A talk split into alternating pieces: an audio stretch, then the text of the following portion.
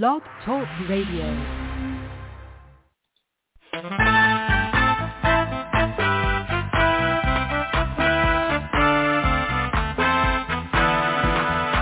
There is a watchman on the wall, bringing forth the written word of God to one and all. Are you getting ready? Will you stand or will you fall? Listen to the watchman on the wall. On the wall. Listen to the watchman on the wall.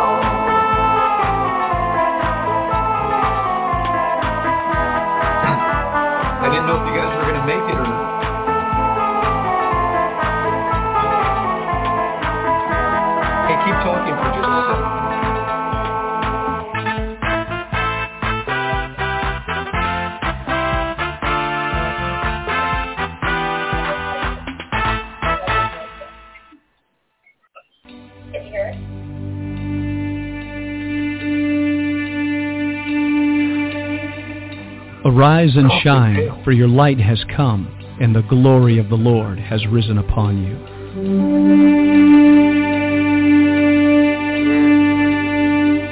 A new day has dawned. All over the earth, men and women are arising. It's time for the sons of God to awake.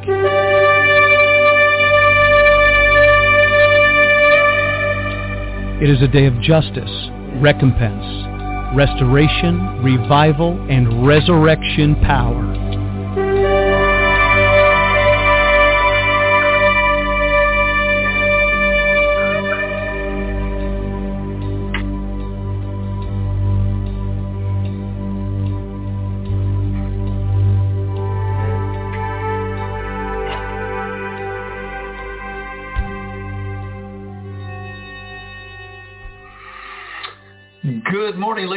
Gentlemen. This is Vincent Xavier, pastor of New Wine Ministries. I am live right now with Brian and Cathy on the island of Kauai, and you look very fresh today for 6 a.m. where you are. How are you guys doing?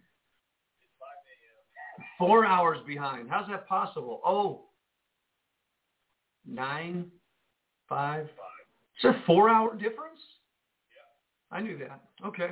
Hey, so it's great seeing you both. You look good for 5 a.m. That even looks better. And yet I'm the one that looks really pale today. Say it again. well, you look like you're in a beautiful setting, in a nice place. You're on the island of Kauai. Talk to us. How are things going out there? The land of the prospering dead. The land of the prospering dead. So everybody's prospering, but they're dead spiritually. So did God send you there to do some missionary work, to revive them? That would be nice. I would hope so. You know, hopefully we can be a light in a dark place. You know, we have to carry His, Him, you know, Holy Spirit in us, and you know, and He does the work. I, we don't know how it's going to be, but I know that um, the devil's after our joy, and if we lose our joy, you know, what good are we? So, um, just keeping our eyes on Him and the good news of Him coming soon, and uh, and praying for the lost that by God's mercy that they would be able to wake up and um, and repent, you know, and see. Amen. Amen. Well, all over the world, you know, the big conversation in the body of Christ, is there a revival? Is there a harvest? Well, if there is, go get it. Um, absolutely. a lot of people are asking, gee, what is it going to be like? We had this incredible Bible study last night in, in the home. And I tell you, the presence of God was so strong, and everybody knew it. We couldn't even teach our Bible study, so we just got into a conversation, fellowship. And the question came up, gee, what would it be like if Brian and Cathy were sitting here right now? What would that be like? Yeah, and that and that's what people are asking. Hey, when are you guys going to come on out and say hello? And uh, you're a little bit closer now, I think. Are you closer now than from Honduras? Are you further away in Hawaii? Yeah. yeah, I mean, it's that's honestly that's like that's where our hearts are. Kind of God seems to be tugging our hearts to coming that direction. And um, Yeah, at least for a visit, right? yeah, And then we'll let God do whatever God has to do. You know, I was a little bit concerned uh, talking about that this morning. I just, you know, Patricia and I do what we do every morning in our preparation before the Lord, and then the last minute I'll turn on the news to see what's going on. And on uh, Newsmax, there was a doctor, Evan somebody, and all I caught was, I've been vaccinated. I've got the booster. You need to get vaccinated. You need to get the booster. And then the host said to the doctor, well, there are people that have been vaccinated that are getting sick even when they have the vaccination and the booster. And he kind of goes, well, you know, that's kind of a, a small thing that they're going through. But I was talking to another dear brother who you'll probably meet when you do come from Tennessee, Pastor Kevin Honeycutt. And Pastor Kevin just told the story this weekend. I wanted to know what happened with that tornado because that tornado swept through and went right past where they were, kind of originated where we are, but just started east of that horrible damage. Uh, so a lot, both of us were spared in a sense. And I uh, said, well, how's it going? He says, well, we're good. He said, but I just got back from a funeral. And I said, oh, what happened? Um, he said there was a couple in his church that he had trained for years, and everybody was on the same page. And there was a husband and wife, and the wife one day started getting the sniffles and a cough, and she got concerned, so she went to the doctor. She wanted to get something to help her. Well, the hospital took her in, they vaccinated her. Then she started breaking down in her body. Her husband tried to get to see her because a call went out to him. They would not let him in. And this is uh, from the beginning of her going to the hospital to the very end of her life, four hour span, from taking a vaccination, going to the doctor to get help, is she died.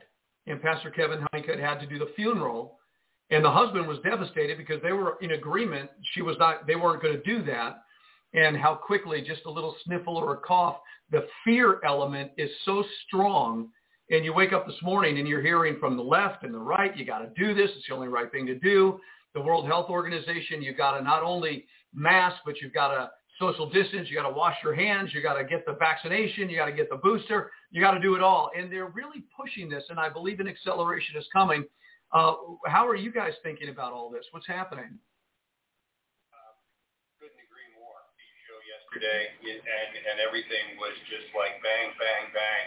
It was just everything just resonated. Everything just was confirmed in our spirit, you know. And it's just just the timeline that's coming. And so, you know, we were talking this morning. We know that God led us here, but then the question is, it's like, well, gosh, I hope this doesn't actually, we don't overstay and this doesn't become the snare you know, where we get stuck here because of getting enmeshed in things and family and all of that and things that we have absolutely no power over. People's whose lives we've spoken into for years and years and years and years for the same exact effect. It's just it's like playing catch with yourself, throwing it up against throwing a ball against the wall, you know, and, and, and everything just comes back. Everything you say just bounces off people like cement. So um, I like you were asking about the um, the vaccine and the scare and the fear, and yeah. it's like, you know, we have no fear, you know, of COVID, and yeah, it, it is real, but um, we're not taking a vaccine because we did our homework. It doesn't make sense, you know, and um, so we'll just uh, continue forward without it, and we have we take supplements. We're ready if, if we get exposed, and you know, we believe that God has our days numbered. He knows when we're you know, our beginning and our end and uh, not to throw all wisdom out the window, but uh, but we do not walk in fear. And if it comes to say like like oh you need to be vaccinated before you get on this plane, no more flying, then we'll consider that. You know, we'll depending on if God's saying we need to go because uh, yeah, it's just we have to be able to listen to the Lord. But like I wouldn't make a decision out of fear. You know, you want peace when you make a decision not trapped in fear in a corner, especially in a hospital room, you know, or in your house. And and so just trusting in God, and it's something that you have to learn to do in your walk, you know, on a daily basis. Cathy, is your enemy's doing is confusion. Yeah. That's another thing. He's the author of confusion, and so that's another. It's not just fear, confusing with all the um, different messages of information. Amen. As you're talking right now, in my spirit, I'm seeing this moment, Shadrach, Meshach, Abednego, you know, the old child story. no child story. That story talks about some of God's finest men, his people, standing in the fire. And I, what I'm hearing in my spirit that these days, God's people choosing to honor him and to fear him and to understand the new covenant that we have been inoculated, that we have a great position, that we're under a hedge of protection, and that no plague shall come nigh our dwelling. And when we put our faith and trust in God, we will be walking through this moment with everybody demanding vaccinations, but the supernatural power of God will be available to those who really believe and are not willing to bow their knee to the image of Baal or to this moment where it has been so deceptive and so confusing and so fear-mongering, as you have just said. So maybe we're stepping into that environment, Brian, where we're just getting to Shadrach, Meshach, and Abednego once again saying, whether we live or die, we're not going to honor or bow down to what you're demanding.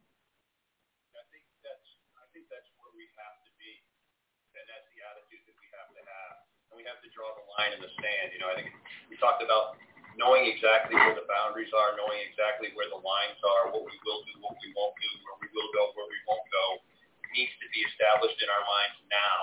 Because when, if we wait to the midst of the, the middle of the crisis and decide and try to decide whether we're going to stand for God or whether this is really is an affront to God, if we don't stand for it and, and whatever, it's going to be too late.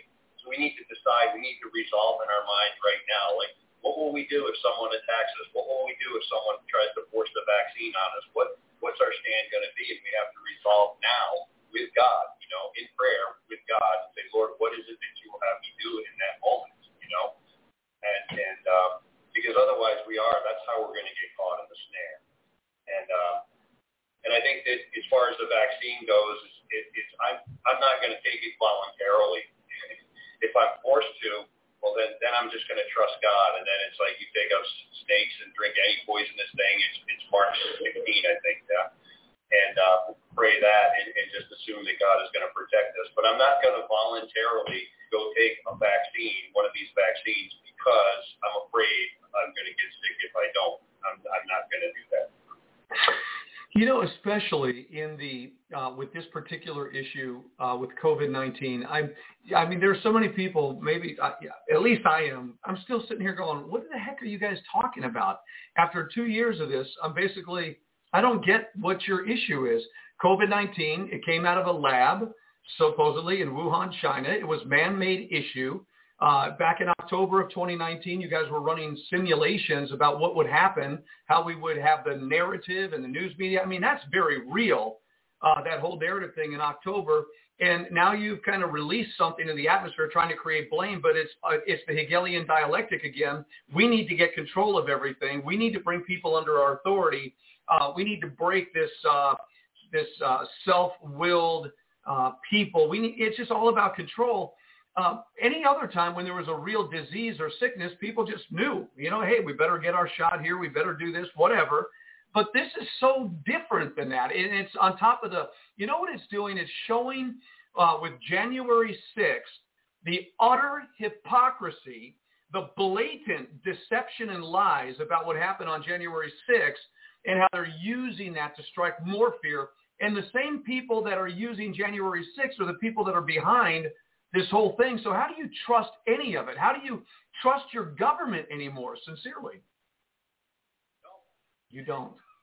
That's the answer. You don't. It's, it's uh, whatever it is you see in the mainstream narrative, you just assume, begin with a baseline assumption that what you're hearing, the truth is the opposite of what you're hearing.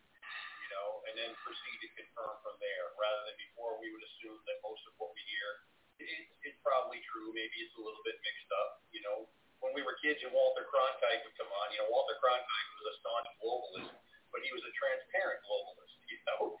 And so, but he still presented the news as the news was, and, just, and let let the chips fall where they may, and, and people would uh, would um, you know do whatever with that. But but today it's it's absolute, it's, just, it's like Orwellian uh, doublespeak that's what we're listening to on the news, you know, from the book 1984, George Orwell's 1984. They had double speak, and whatever, whatever, whatever truth was being spoken, the opposite was true, and that's where we are today.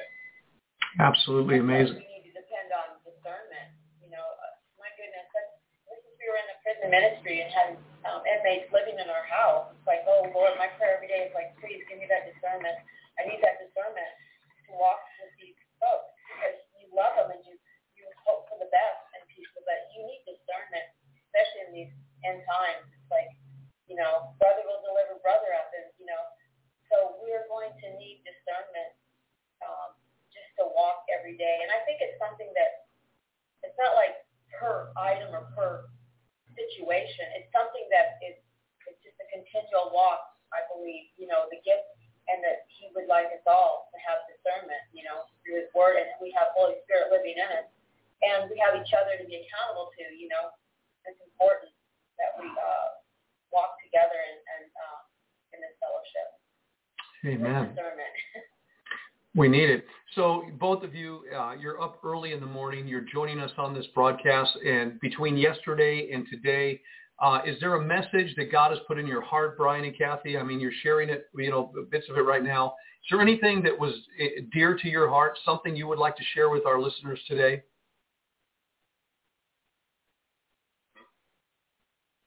That's what I was asking you. Oh, okay. I was asking him the same question. Oh, good. you, well, it's it's just I I continue to find myself in the prophets, you know, in, in the Old Testament, and and looking for the type and shadow, or keeping my ear attuned to it, and and uh, the book of Nahum, which is probably like there be- there is a lot of believers who may not even know that. Yeah. Where's that? But it's it's a profound it has a profound uh, message for us today, and it's just another it's another clear template of um, of, of where we are today. In that in that uh, one in chapter one, it, it talks about he shows that God is one, God is good, but God also is not going to put up with our nonsense. That there's there's protection for those who are obedient, and there is there is are consequences for, for disobedience. And uh, uh, the book of Nahum deals with with Nineveh, which you know we hear a lot about in churches about Nineveh, how Nineveh repented, and it's used as a, as an example of the greatest revival that ever happened. And and uh, what, what I never heard about when I was a young believer is that well, 150 years after Nineveh repented, Nineveh fell apart, and Nineveh was the capital of Assyria. We know in Isaiah chapter 10, God tells Israel that they're going to be they're going to be punished, and that He's going to use Assyria to punish them, and that Assyria will then be punished for punishing Israel. You know, and that's paradoxical to our normal black and white this or that way of thinking uh, as human beings on earth. But but Nahum is seems to be that's the story of where Nineveh gets punished for for Assyria is punished for uh, you know for their for their abominations. You know, and they're the same abominations that Israel committed. One of the things that I found interesting is that in, chapter three, I think beginning in, in verse thirteen, it talks about that your leaders are, are locusts and your captains are, are are- and your captains are, uh, are are locusts too, I guess. And basically, the idea is that they were looters, and there was a lot of looting going on in their society. But it wasn't just in the streets of loot. It wasn't just looting in the streets, but their leaders were looting everything, right? And so, and their military leaders were looting everything. And then it says, it says, depending on the translation, it says your men have become women, and your walls are undefended. You know, and and, and that's why when we look at our society today, it's like our men have become women, literally they've become women. You know, I just heard a story about a a, a college swimmer who. Uh, he, he's just completely blown away all the, the, the, the records of the women, you know, and the women are weeping because now they have no hope. Their scholarships, their opportunities for scholarships and things like that are gone because this man came in and said he was a woman and just totally blew, he, he blew records away by like 38 seconds, you know, like the top swimmer, which is, you know, which is insane. And it's just everything has just gone so crazy and so twisted. And here we are again.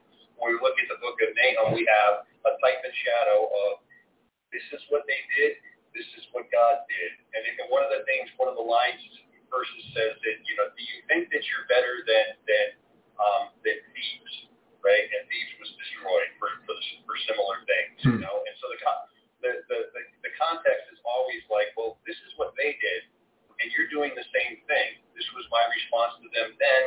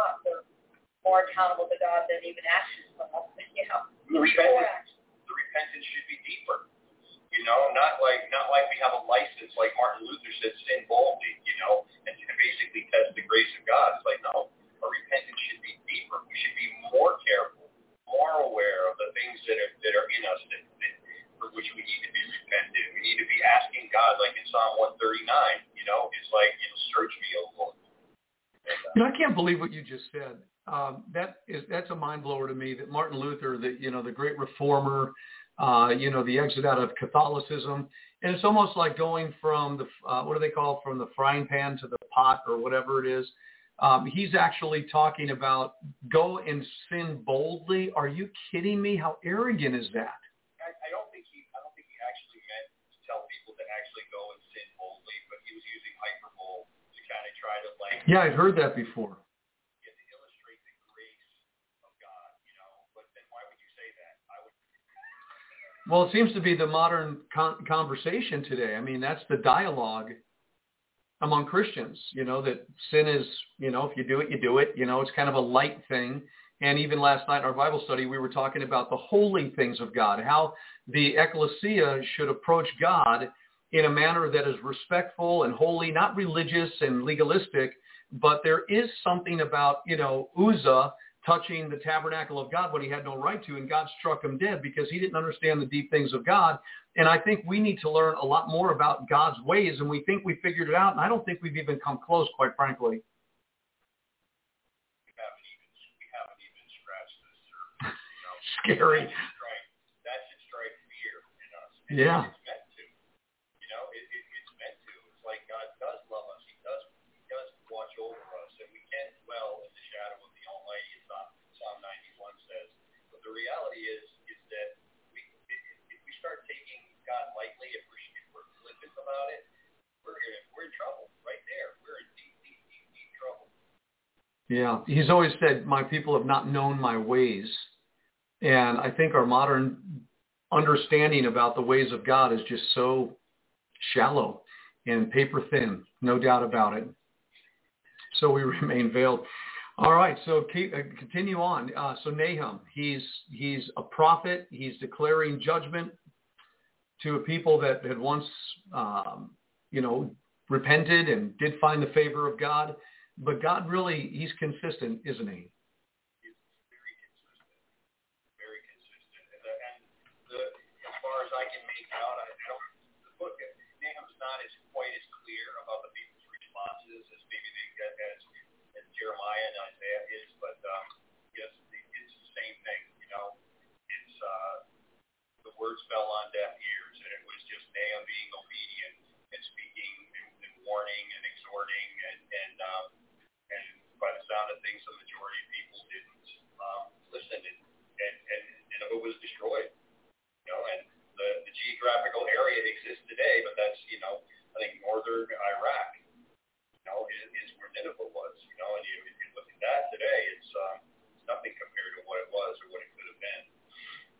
So at what point do you, you know, as a nation, uh, when the prophetic word of God comes to a nation, at what point do, you know, the, the saints of God, the, you know, the uncompromisingly righteous begin to get it, get it, and then begin to respond, okay, there's nothing more we can do.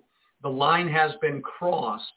How then shall we live and prepare for the inevitable collapse? I mean, if you're living in Nineveh in those days, or you're living in Babylon when it's about to get crushed, you know, when do God's people begin to make the necessary adjustments so that they could escape from the tragedy to come? I mean, I think, I think that's the question, and, and, and that's the question that Cathy and I are faced with every day now that we're here. It's, it's, uh, this is the last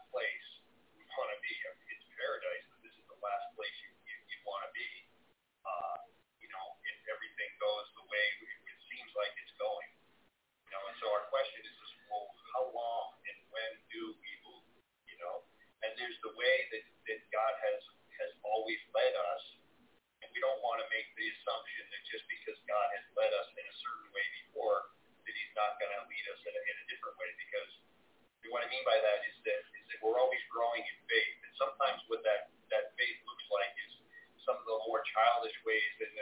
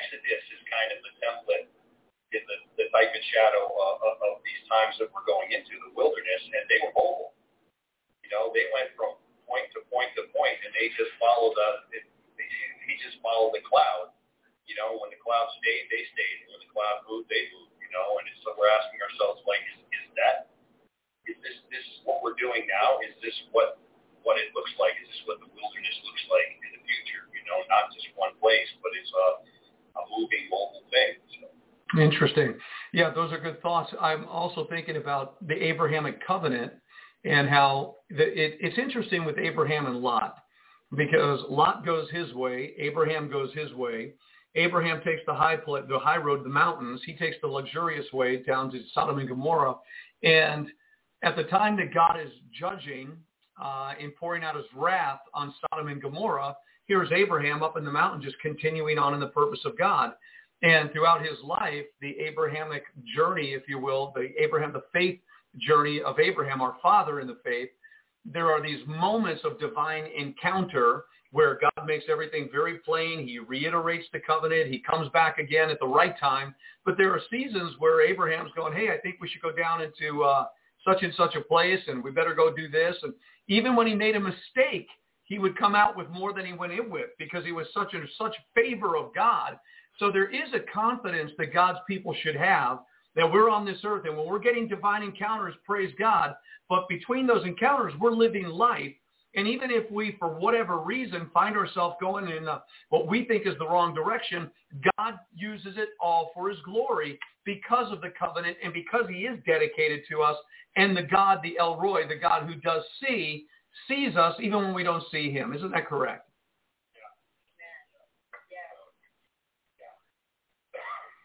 Go ahead, Cathy. You, you got something there. Thinking, uh to see where, you know, where are you leading me, God, and where's, what, what are you doing, where are we going, where should we go? It's like, you know, we don't want to, if he's not speaking that right this, that, you know, I, my attention goes right to him and like, what are you doing in my heart right now?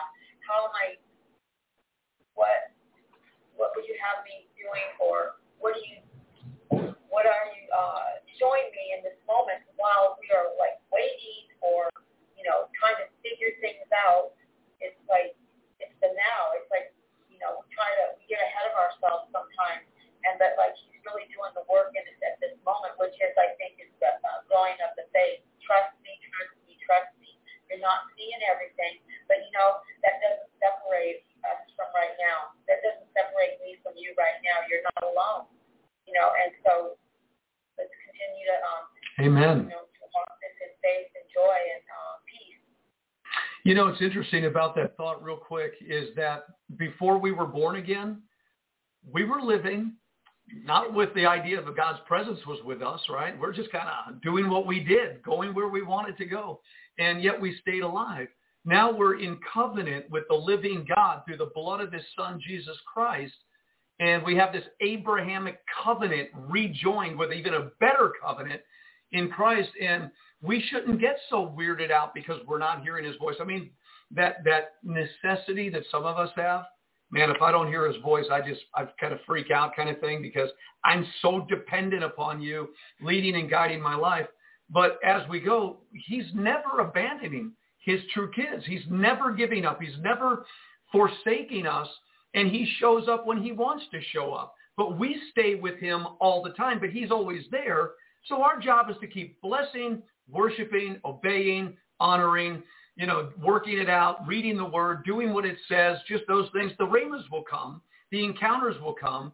But I, I really believe that God wants his people right now to be extremely joyful. And I've heard someone who doesn't know Jesus, I said, well, cheer up. And they're like, yeah, uh-huh, because they don't know the Lord. But all of God's people, our worst day as Christians is, our, is better than our best day that we ever had in the world. Isn't that true?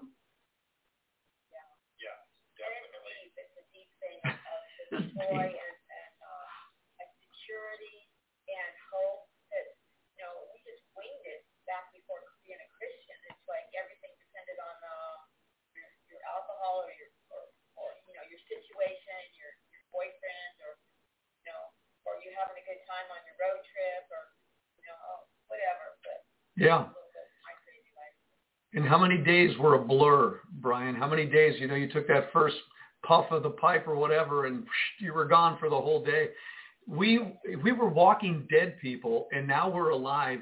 And the life we have, even if it's a little grain of a mustard seed of faith and a grain of mustard seed of life, just a little bit of the energy of God within us through being born again, we are stronger right now than we have ever been in our lives. And the body of Christ needs to wake up to this reality. We're on a journey we are pilgrims. We are pioneers. We're just moving through.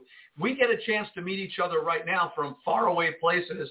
And God forbid something would ever happen where we'd say goodbye. We never met each other face to face on this planet. We will see each other in eternal life.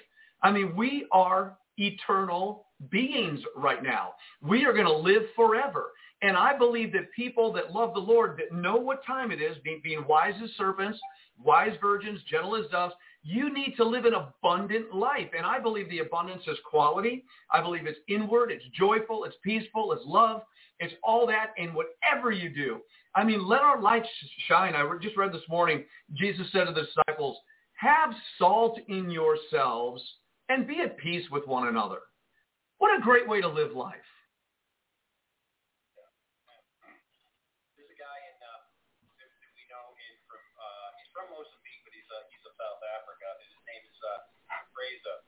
and uh, we were in uh, we were in missionary school, and he was he was giving a teaching, and uh, and all of a sudden he got a he got a, a, a he's going his, this whole thing is joy, right? And and he's laughing about all the time, laughing, and so he gets this call, and and uh, and uh, he, uh, he starts laughing, and everything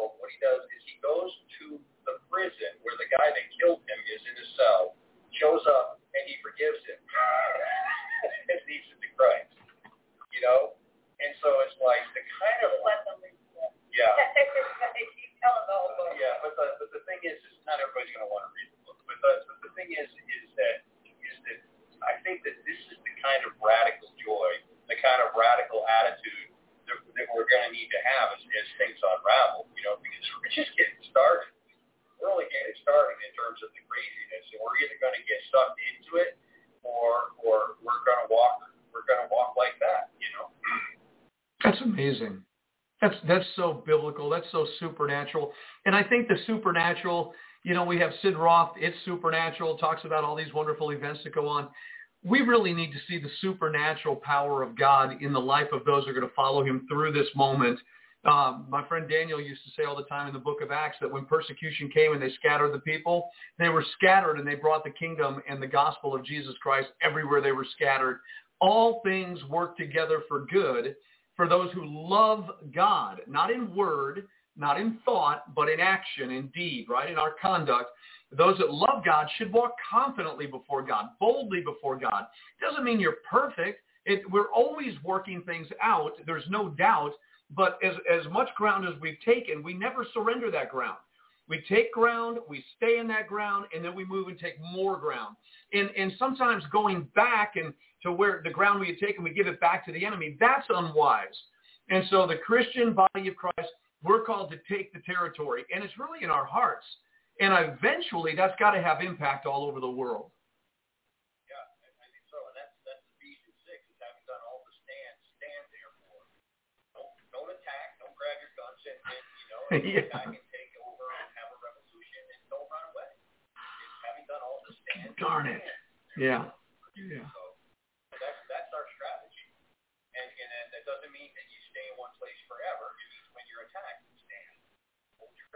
Yeah.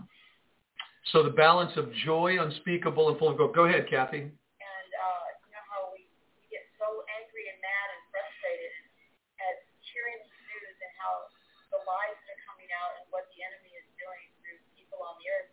But yet, you know, he says, you know, vengeance is mine. You don't have to hate them. You don't have to. I mean, yeah, you know, I do, but it's like we don't have to get worked up to it ruins our day and we're like walking around with smoke coming out of our ears because we're so mad. Which that we all do that, but like he said, vengeance is mine. And if we really understand where these people, if they don't repent, where they're going to go, then we would be like really on our knees praying for them. If we really had all that in the same thought, you know, oh, they're evil, but like they better repent because how would you like to go eternally into hell and not be so thirsty for the rest of eternity? You don't even get a drop of water. Drop of water. I mean, it's just crazy to think that you know there's such a place, and there's people that we see and come in contact every day that that's where they're heading if they die in the next minute. You know. You know, I was told by a preterist years ago. You guys know what a preterist is. I was told by a preterist that, um, you know, if you really believed what you were saying, he told me this in a restaurant in San Diego. We were three of us together, and Uh, he said, you know, if you really believe that you, you know, you were so concerned about everybody's lives, what about this guy sitting at the table over here? I mean, maybe he's an unbeliever dying ready to go to hell. What are you going to tell everybody? So what I did as I walked over to the guy he mentioned, I said, hey, do you know Jesus? and started to minister to him. But I think he, his point was in preterism that God's love that was poured out on the cross is a love that is going to save every living human being on this earth and even the devil is going to be restored to his, his, his former glory, to a, an, an angel of glory, and that there's a restoration that's going to happen all over the world. And so the necessity to get out there and tell everybody about Jesus because they're going to die and go to hell, he says, you know, hell, hell is temporary. Uh, the lake of fire is temporary. It's a touchstone to just get all the negativity out and bring back you to God. So, and I totally disagree with that doctrine, but he made a point. He said, I don't think Christians, the way that you guys are thinking, I don't think you really do care. I think you're supposed to care. You think you're supposed to and you want to, but I don't think you really do care because people everywhere around you are going to hell and you're not shouting, you know, to the, you know, in the middle of the streets, hey, repent before God because I really care that you could die today. So how do you speak into that? You know, what do you do with that? You're uh yeah, that's a good point and uh I'm convicted with that but uh there's also prayer life, you know, and uh being obedient because uh well I mean it sounds like an excuse too, but I don't know, I just I don't feel that uh that um, I'm supposed to go and tell everybody I come in contact about Jesus, but because um, but that's well, it, it, I think one, I think the, the, the trap in this conversation is that a lot of Christians pridefully mistake their ability to lead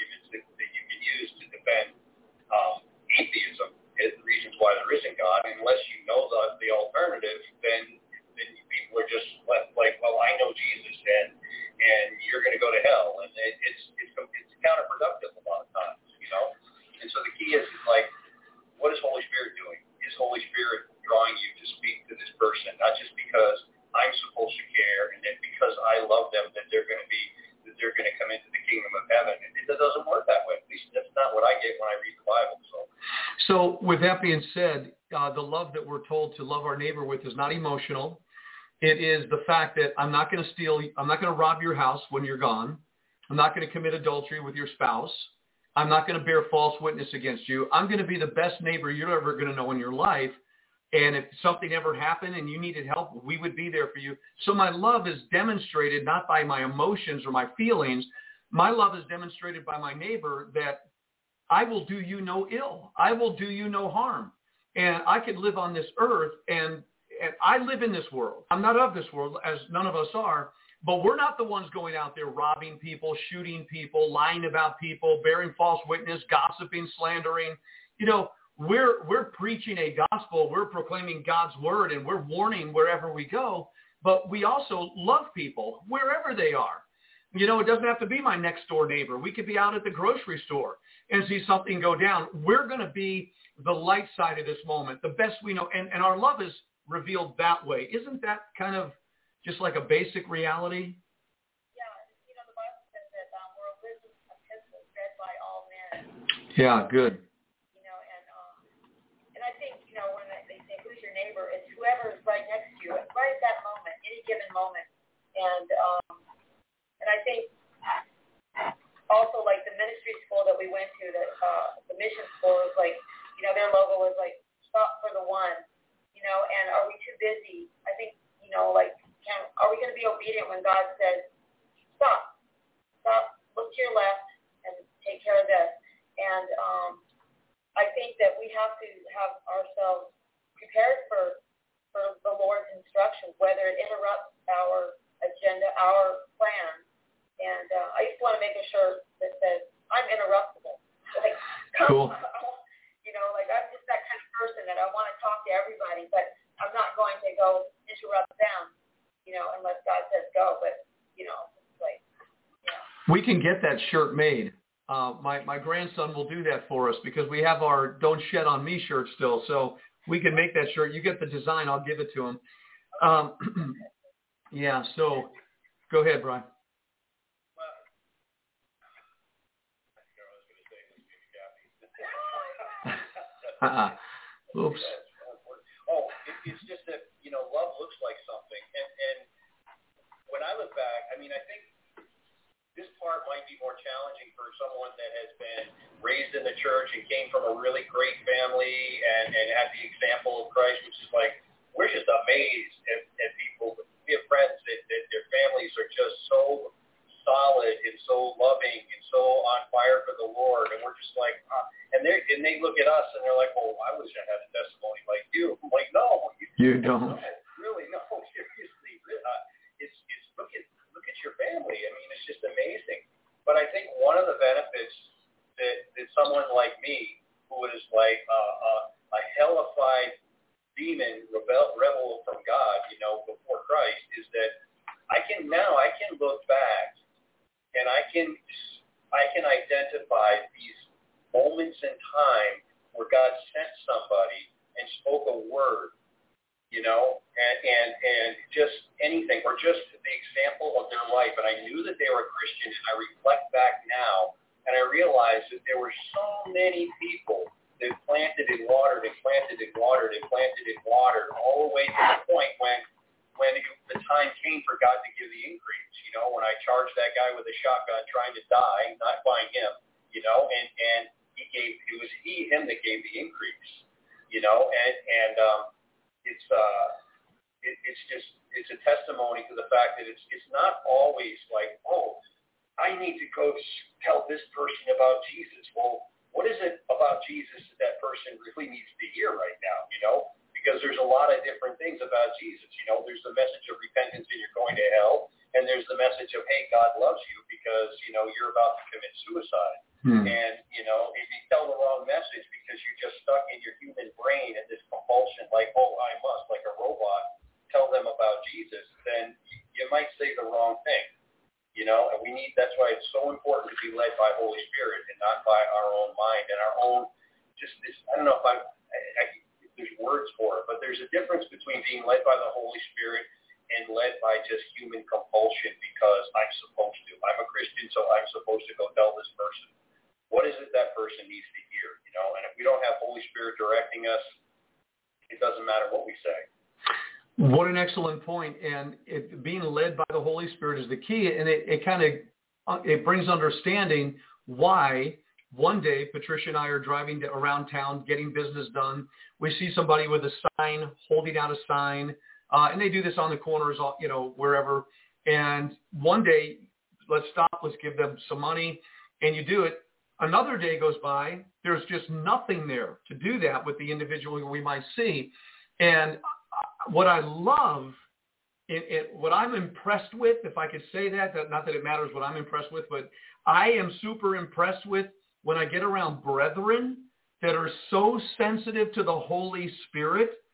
Um, you know, you could think or be in a conversation about something and all of a sudden they're right there talking about what needs to be talked with or making that call or doing that thing.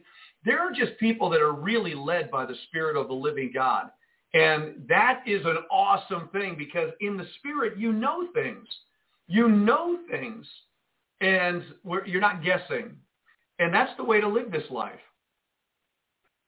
We have a good friend, Karen, amazing woman of God. She's like in her 70s, and she's like my best friend here, but um, she's just like that. She's a single uh, woman, and she lives alone, but like she's got story after story, and she's just so humbly, just matter of factly, just will just say what happened. You know, she'll run out, the tank's getting low, and she'll not be worried, and then she'll just coast without any gas, right into the gas pump. And, and she'll, she's a thrift store shopper, and like she'll be driving, and, and Laura says, "Oh, that part is going to be in there." So she'll stop at this store. She'll go right into this all these little junky things and find like a little tiny part for her machine. And you know, and it's like she's got love that how she lives her life, and and she's very humble and and um, she's got issues, but like she's just led by the spirit, and she's got a lot of peace too. And um, she's a joy. Hopefully, maybe one day you'll meet her. Yeah, well, yeah, let's do it. Let's do it. We'll have a luau. That would be a lot of fun. Uh, I'm still waiting for Brother Michael. He wants to meet you guys on the air before he meets you. Uh, as we're talking, I have to tell you, a, a, few moments ago, I just had waves of God's glory uh, flowing through my spirit because I just sensed the power of God's grace and in the midst of all this turmoil that's going on in this world, that we are the recipients of the grace of God, the goodness of God, the favor of God. And people need to know that in all this turmoil, that there is a life yet to be lived. Those who really cling to the Savior of the world, Jesus Christ, and journey with him and understand and get to know his love that is past our epignosis, our scientific knowledge of finding out.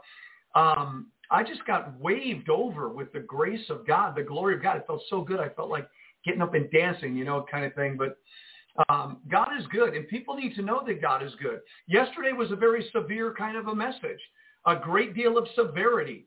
And behold, we should know the severity of God and the goodness of God. And it just depends on what side of the day do you want to live on. Do you want to live in the severity of God and, and be lukewarm and get vomited out of the mouth of God? Do you want to be a compromised Christian I mean, none of that's going to work. Or do you just want to go all in with who you are, regardless of your issues, regardless of your uh, conditions, regardless of where you're at? I mean, if you just go in with Jesus, all of a sudden this glorious favor begins to come on your life and you start wandering around, looking around going, what do I do with everything good that God has done with me? How do I distribute this?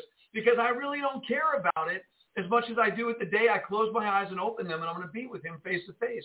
So I just wanted you to know that our conversation is bearing fruits, at least in my spirit. It's interesting. It's interesting that you, you said that about the grace coming on you, and that you know, God in the glory, yeah, but the grace is what God was really reminding me of uh, yesterday. You know, and I think that I, I had a conversation with a, a friend of ours who is a, a staunch pre-tribber, you know, and and there's no argument, there's no amount of information, there's no there's no exegesis of scripture that's going to change your mind, you know. And I realize, Cathy and I are talking, it's like people are afraid, even believers. They're they they know this is coming. It's like there's different levels of denial, different levels of bargaining. I think Pastor Melissa mentioned yesterday on the podcast, you know. But but there are different stages of grief. But but there is, and this is based on our experience, and I've heard other people talk about it, but it's on the mission field, when you're faced with the likelihood of your imminent death, there is a grace that comes upon you in that moment. That, and I've heard other people talk about this, and we've experienced it ourselves. You know, we've had like we've been pulled over by what turned out to be the Honduran militia, but we didn't know it at the time, and we were surrounded by guns with M16s, and we're sitting crammed into a, the front seat of a van and, and staring down the barrels of, of, of M16s. And sure, we were about to die. And then there was another time when we were in in uh, the Amazon in Ecuador with with the Rani and Shuar warriors, and the Shuar were the last of the headhunters, and we got surrounded at a roadblock with all these spear-wielding Shuar that were ready to kill us. And there were these times we're just like, this is it. I mean, this, this is it. We're, we're, we're about to die, you know? And there's a grace and peace that, that, that comes over you when you're serving God, you know, and, and you get into a situation like that. And I believe God was, was using these situations to show us and so that we can share with other people that, that it really is like Stephen in Acts chapter 7. I mean, getting stoned, you know, and he's there with uh, looking up and, and the heavens open and he sees the glory of God and he smiles Hmm. while they're stoning him to death, Hmm. you Hmm. know. And and uh, That's I it. think that's something that we have to know that if, if we're seeking Him, if we're trying to serve Him, if if our focus is Him, His will, His ways, no matter how little we may actually know and understand about them, but the intention of our heart is, is what will lead us into that grace, and that grace will protect us from this the the part that we fear the most, which is not dying and going to be with Him, but the process of getting there. I think is is is scary. Yeah. Yeah. We need to learn how to take our little rubber ducky into the bathtub while we're getting cleansed and washed and enjoy that journey as well. Sometimes we think that, you know, God is after purification, holiness, washing, cleansing, Christ-likeness, and he is. I mean, the ultimate reality of our existence is to be conformed into his image. So there has to be this ongoing internal work in our souls. But sometimes we treat that as though that's a, you know, just wow, you know, and I, I understand suffering. I and I would never belittle anybody that's ever suffered uh, in the cleansing process. But somewhere along the line, doesn't there have to be a shift in our thinking that we need to rejoice that God is washing us? You know, that this trial right here, what I'm going through, what I'm being, you know, uh, challenged by, is really something that God's going to get the glory in because I am going to submit and I am going to do what is right regardless. And out of my doing what is right and yielding, I'm getting washed and I'm becoming more like him. So even that, we, you know, Paul said, count it all joy. And I just don't think that he meant anything. You're not supposed to count it all joy. Rejoice in the Lord always. Now, here's a guy that's been shipwrecked, beat, thrown on an island. Speak into that. also the um, uh, count your trials more precious than gold. I think Peter says, and uh, like okay, how precious we think gold is. When you really think about that, like, and I, I, this trial is supposed to be more precious than gold. Hmm. When you were speaking that, I was thinking of how like when you're in the middle of a trial and you're seeing through your eyes, and for me it's like, okay, I know this hurts and I don't like the situation, but when you say how how do I actually count it more precious than gold? It's like it's actually I'm trying to allow God to do the work and also see through His eyes. Have like my eyes have like some kind of like stuff on them where I can't see clearly what He's doing, and um, see through His eyes the, the work that needs to be done. As a parent looks at his own child and sees you know things that that child is going to uh, grow out of and grow into for the glory of a human being and, and for us for the glory of God. So the growing pains, the growing pains. Yes, and it's all for good. It's And- all for good. It's all for good.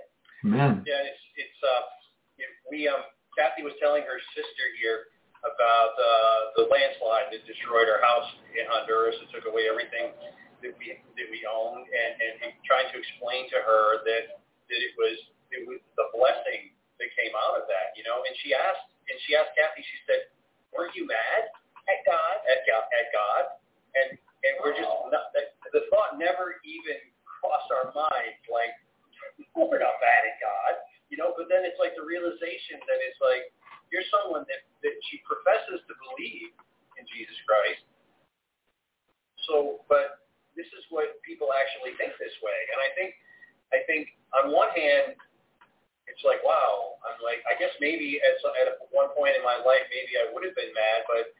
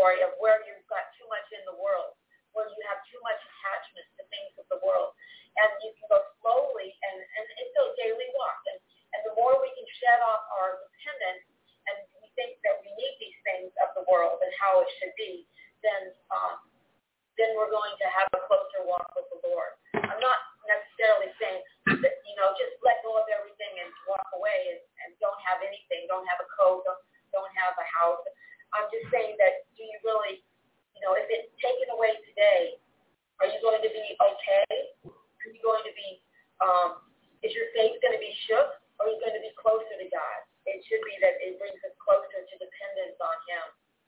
Cathy and Brian, what you're saying right now, there are thousands of people in Kentucky, in other parts of this country that were just absolutely devastated uh, they're saying it's going to take months to just clean up the mess, years to rebuild.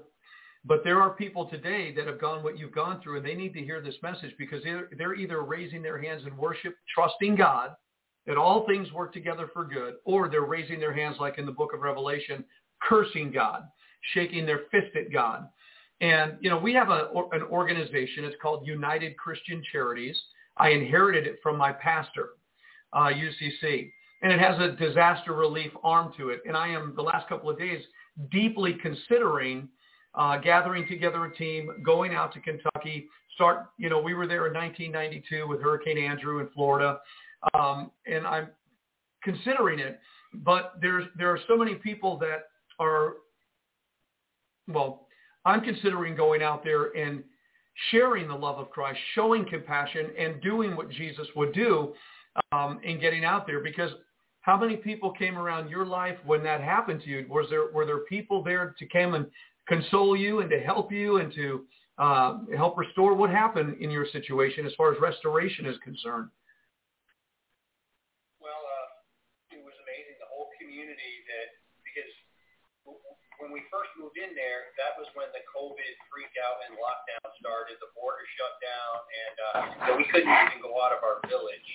And uh, you know, they had a wooden gate, a makeshift wooden gate made from a tree, and they had like all the men in the village guarding it. They wouldn't let anybody go in and go out, and they were really they were really freaked out. And so we're just huddled down. We're the we were the only North Americans in the village, and the only North Americans that had been in the village for years and years and years.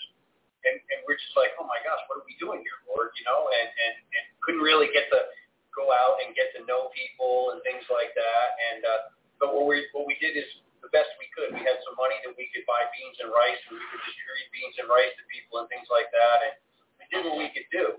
And um, but then when that happened, it's like the whole village. Well, there were two groups of people. There were most of the village that we lived in came and and uh, and um, they just came to our aid. You know, they they were there when the first when the first landslide hit. It didn't the first landslide didn't destroy the house. That was the alert. Get out you know, but they came and, and they were helping clear things out of the way so that the logs wouldn't jam up and and um, and you know and, and destroy the house. And then, um, but then after the next day, after the house was was completely taken out in the next landslide, the the whole entire community came out and they were they went and they dug our stuff up, you know. And there was another community that came and they they actually stole our stuff. Jeez.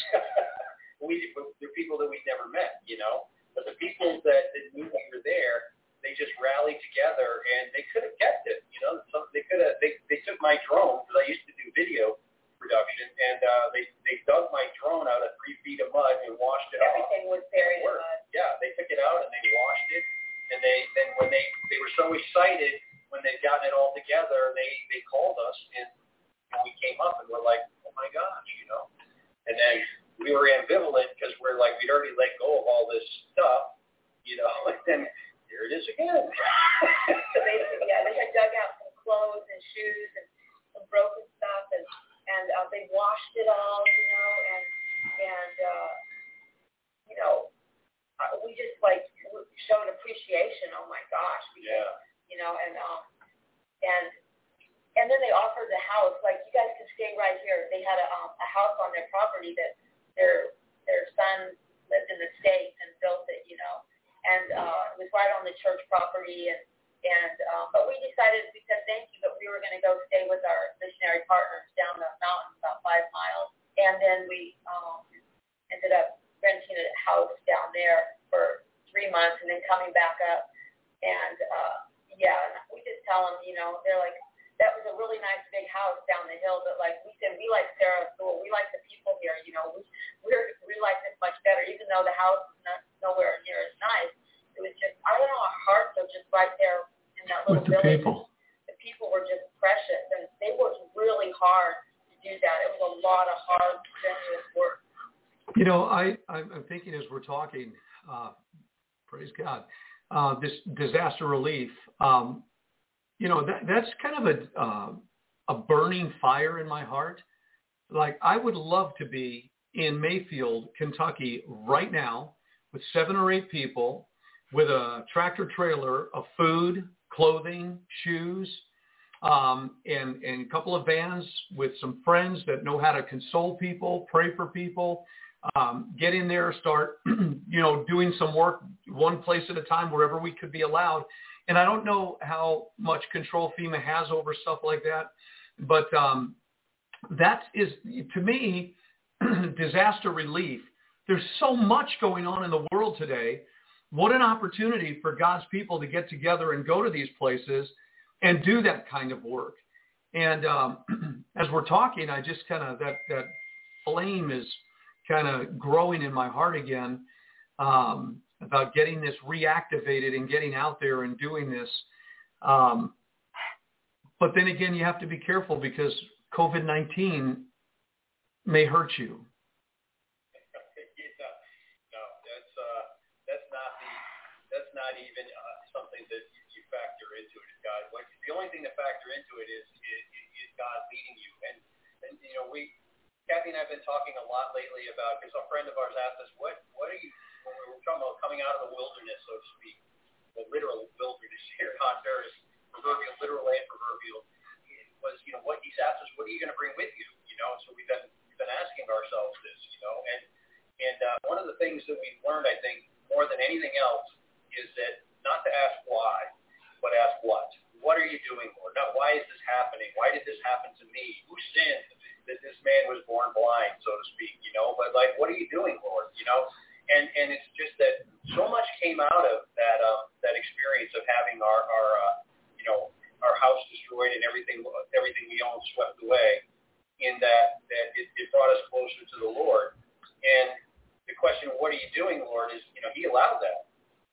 You know, he either did it or he allowed that, you know. And, and so so the question is, is what are you doing, Lord? And, um, you know, I had this, it, there was a series of experiences, not just that, but that really just, I don't know, it's, it's just one of those things that just really confirmed in me um, that God's hand was upon my life. And that was that, that uh, enough um, how much you heard, probably everybody's heard about like gold dust and stuff like that, Mhm. hurling in different places. And, you know, I remember before we went to Honduras, we watched this movie, The Finger of God, I think it was, and people were born waking up with gold teeth and all this other stuff. And I was just sort of like, kind of but I didn't want to be a party pooper. Everybody around me was excited, and oh my gosh, gold dust is falling, and everything else, and what's that, you know? And I'm like, all right, I'm just going to shut my mouth. Honestly, I think this is a bunch of malarkey, yeah. And um, and so and so then we went to Honduras for the very first time, and I went to the dump and I saw witness kids eating raw garbage, and mm. for the hmm. first time, and Cathy went to a baptism where all of a sudden the girls and her were covered they got covered in gold dust, right? And she came back to the hotel room. She's like, "Oh my gosh, honey, gold dust, gold dust," and I'm just like, you know what? I I just saw kids eating raw garbage, and I got I feel like I was hit upside the head with a cement block, and I really don't care about pixie dust right now, you know. But she's just like, "Oh my gosh, the gold dust," and then the next day,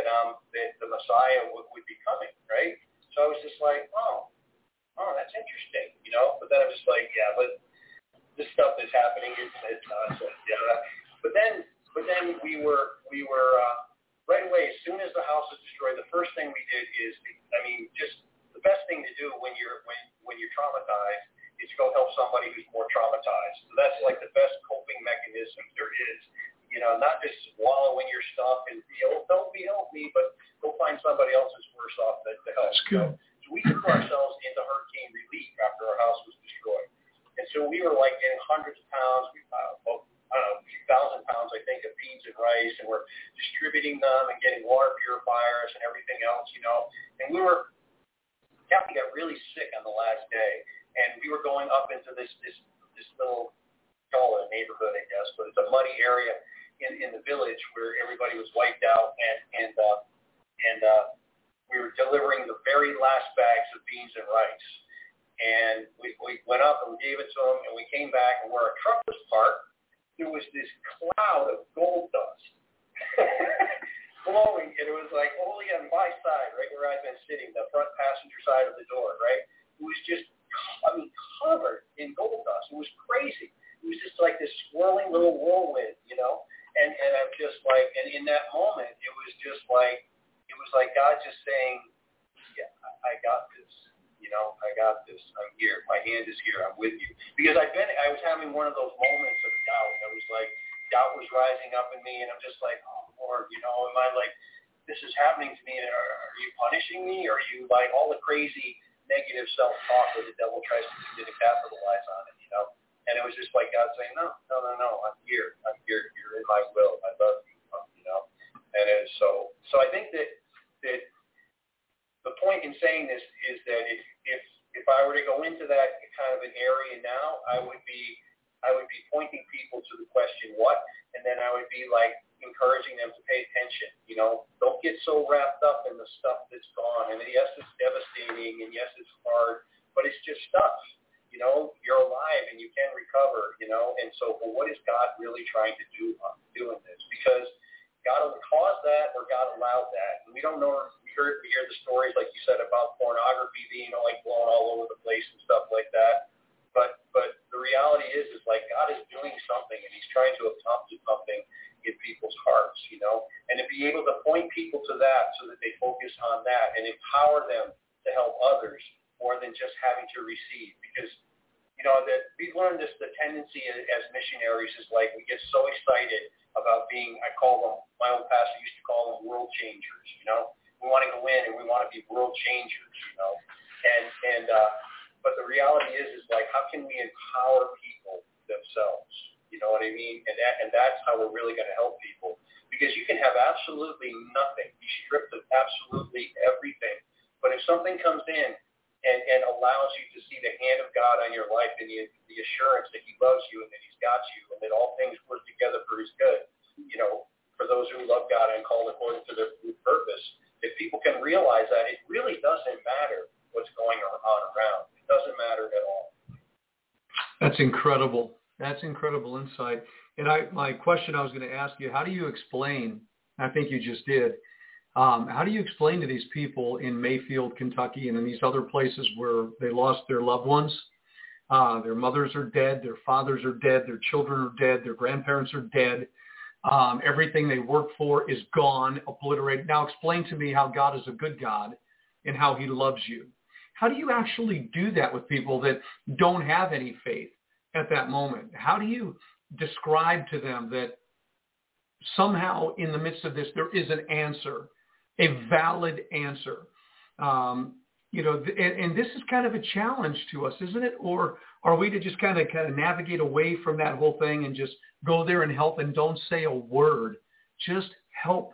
And then if the question comes up, thank you. Well, Jesus gave me the grace to do it. Um, how do you explain these things? That God is good in the midst of this trial. Just, you know, I don't know. This two things came to my mind was, uh, you know, having an eternal perspective. We are all, you know, we're all That's good. eternally. Where are we going to live? Where are we going to spend eternity? And also the other scripture, this life is but a vapor. How quick do you want to see a vapor go? You know, boil water and watch it go up into the air. And, and that's the, the length of this life. Huh. and yes, there's a lot of pain, and it seems like it's forever. You know, when you think of eternity, you know, our lifetime, maybe if we're lucky, we'll live a 100 years but in eternity, that's like a vapor. And so, like, you know, it's a it's a momentarily boom. Like, so that's the two scriptures that, um, scripturally, biblically speaking, that come to my mind. And and I think it has to be done with a lot of compassion. And yeah, it's like. You know, well, it's, it's the question though is, is is that's this is what you could say to a believer, someone that knows. But the question is, well, even unbeliever, I would say. Well, okay. I think I think then now you're talk, talking about like what Pastor Melissa was talking about yesterday, and that is bereavement counseling. You know, which which means a lot more listening than talk, than talking. You know, that that's where it begins. And and I, you know, I remember when uh, with my ex-wife when the first house that we were getting burned down. You know, I remember uh, there were two things that happened that stuck out in my mind, and that is one that uh, the um, the, the, the fire marshal that was there walked out and, and he had a he had our Bible, our token Bible that we never ever opened ever once, and I don't even know why we had it, but it was one of those decorative things, you know. And uh, and and then he pointed to the the springs that used to were our couch, and he said, he said, see this? He goes, this thing was sitting there. He's like, he's like expletive, expletive things never burn, you know. And wow. so that stuck in my mind. And then there was another guy who happened to be, he was a Mormon bishop, you know, and he comes and he just, he just looked at me in the eye and he said, you know, there's a better way. You know, and that's all he said. You know, and, and it's because holy, they're not, they weren't, they were believers, you know, but God used them in that moment with just very few words to plant a seed, you know.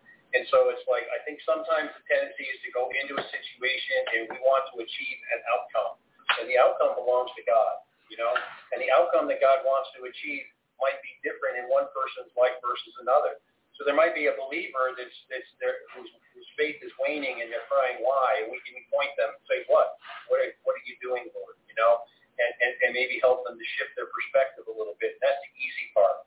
But if you're dealing with an unbeliever who's cursing God now because of the circumstances of their life, it's like you want to be careful. You know, you want you want to be careful and you want to do more listening and have and, and, and have more compassion. And whatever the word are, probably fewer better are better than than more. You know, and they'll remember.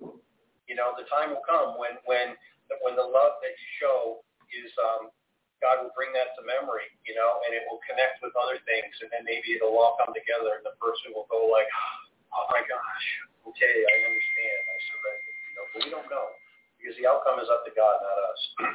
And that is the truth.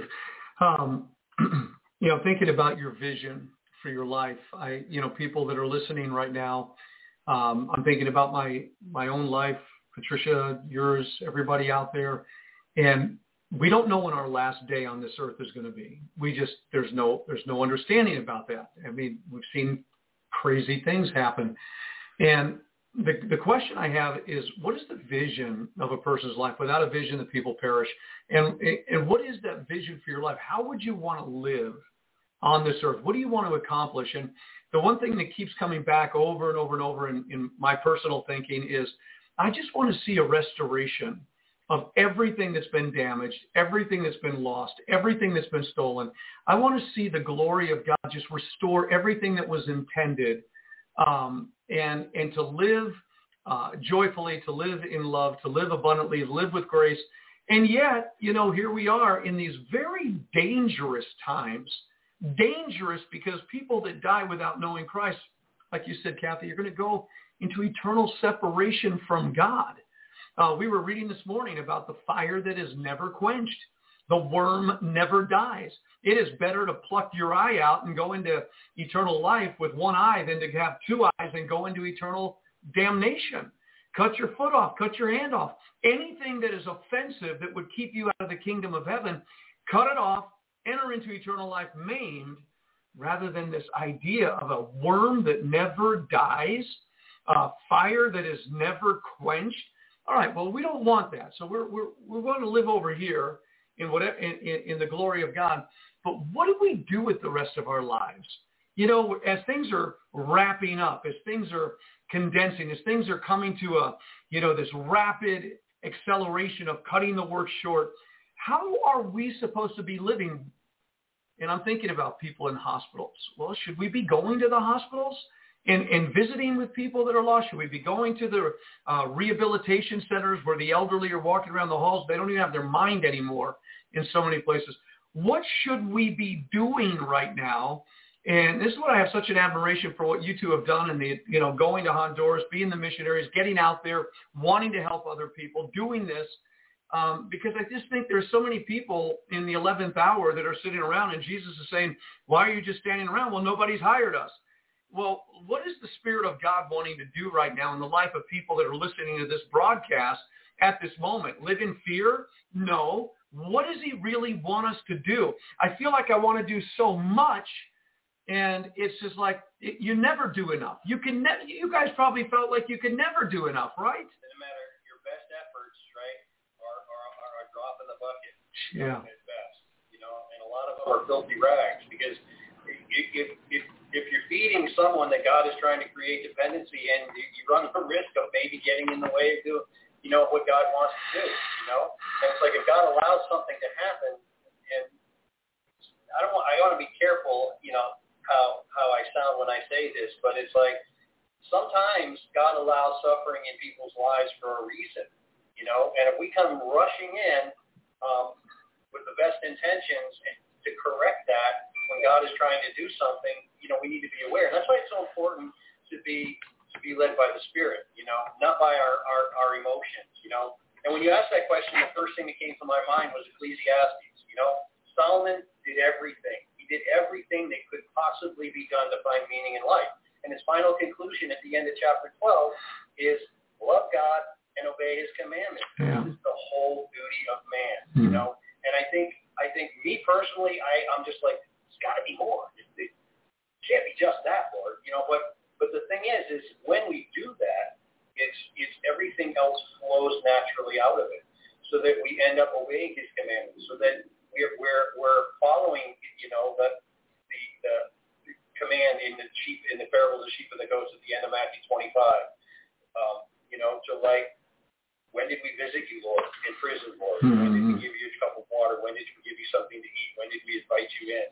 You know, and so it's it's uh it's being attuned. So if we're loving God and obeying His commandments, we'll be attuned and we'll do those things that He wants us to do. The difference is is who's in the lead. You know, is He leading or are we leading? You know, and that's been an ongoing lesson for us.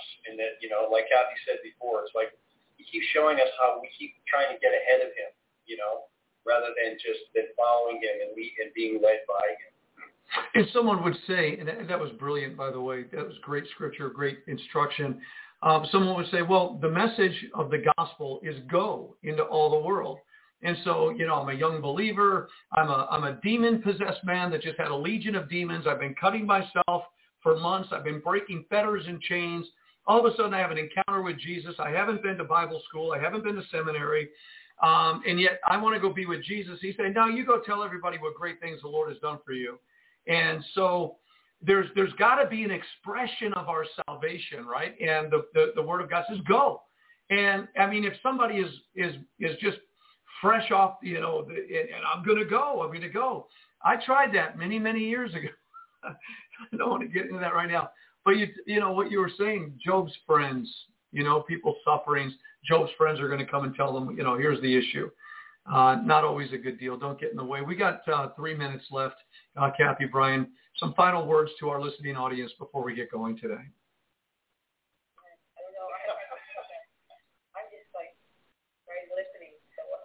Yeah. It, it's just, it's so simple.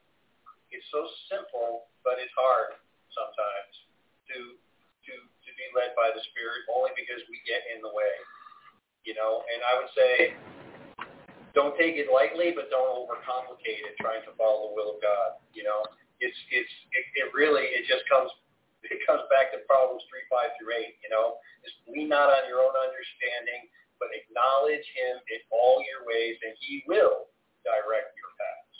You know, and then do not be wise in your own eyes. Depart from evil. You know, it'll be health for your flesh and your bones, and and and healing for your bones. That's simple.